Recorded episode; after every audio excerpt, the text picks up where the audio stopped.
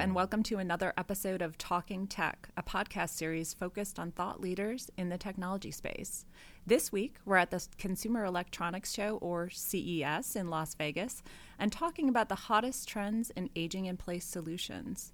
Our next guest today is Laurie Orlov, founder of Aging in Place Technology Watch, a research consultancy about technology for older adults. Laurie, welcome to the show. Thanks so much, Liz. I appreciate being here. So, you recently issued a new report on voice technology.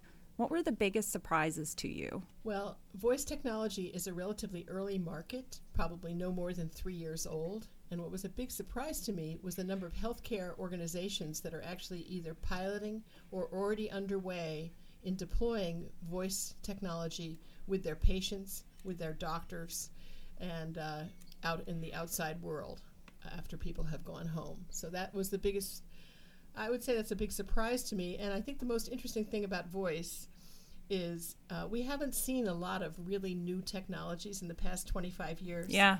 Things have been pretty um, incremental. Yeah, absolutely. And uh, this is the biggest breakthrough technology, in my view, since the introduction of the web.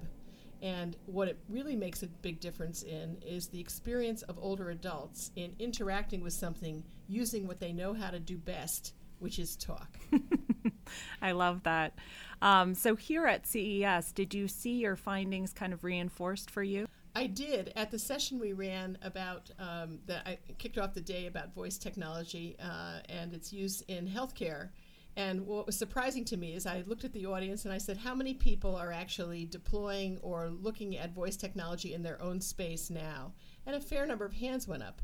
But the most surprising thing is probably uh, the material uh, spoken about by um, Dr. Pruthi at Mayo Clinic and Stuart Patterson of LifePod about the experiences they're having using voice technology to create a better experience, whether it's for patients or older adults. Absolutely. I've seen that too. And I read a crazy statistic like by 2022, I believe, over 55% of homes will have a smart speaker. So it is definitely multiplying within the industry. Um, do you see, quick question to kind of wrap things up, do you see voice as a stepping stone to larger smart home systems?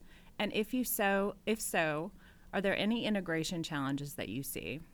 I think voice is a component of smart home systems, which include the ability to monitor temperature, um, moisture, um, turn on the lights, turn off the lights, open the door, make sure it's locked, all those kinds of things that are part of smart home.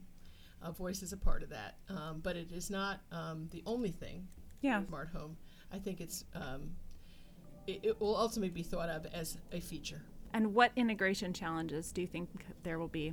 well, the biggest problem with uh, implementing any technology like that in the home is that you need Wi-Fi. Yep.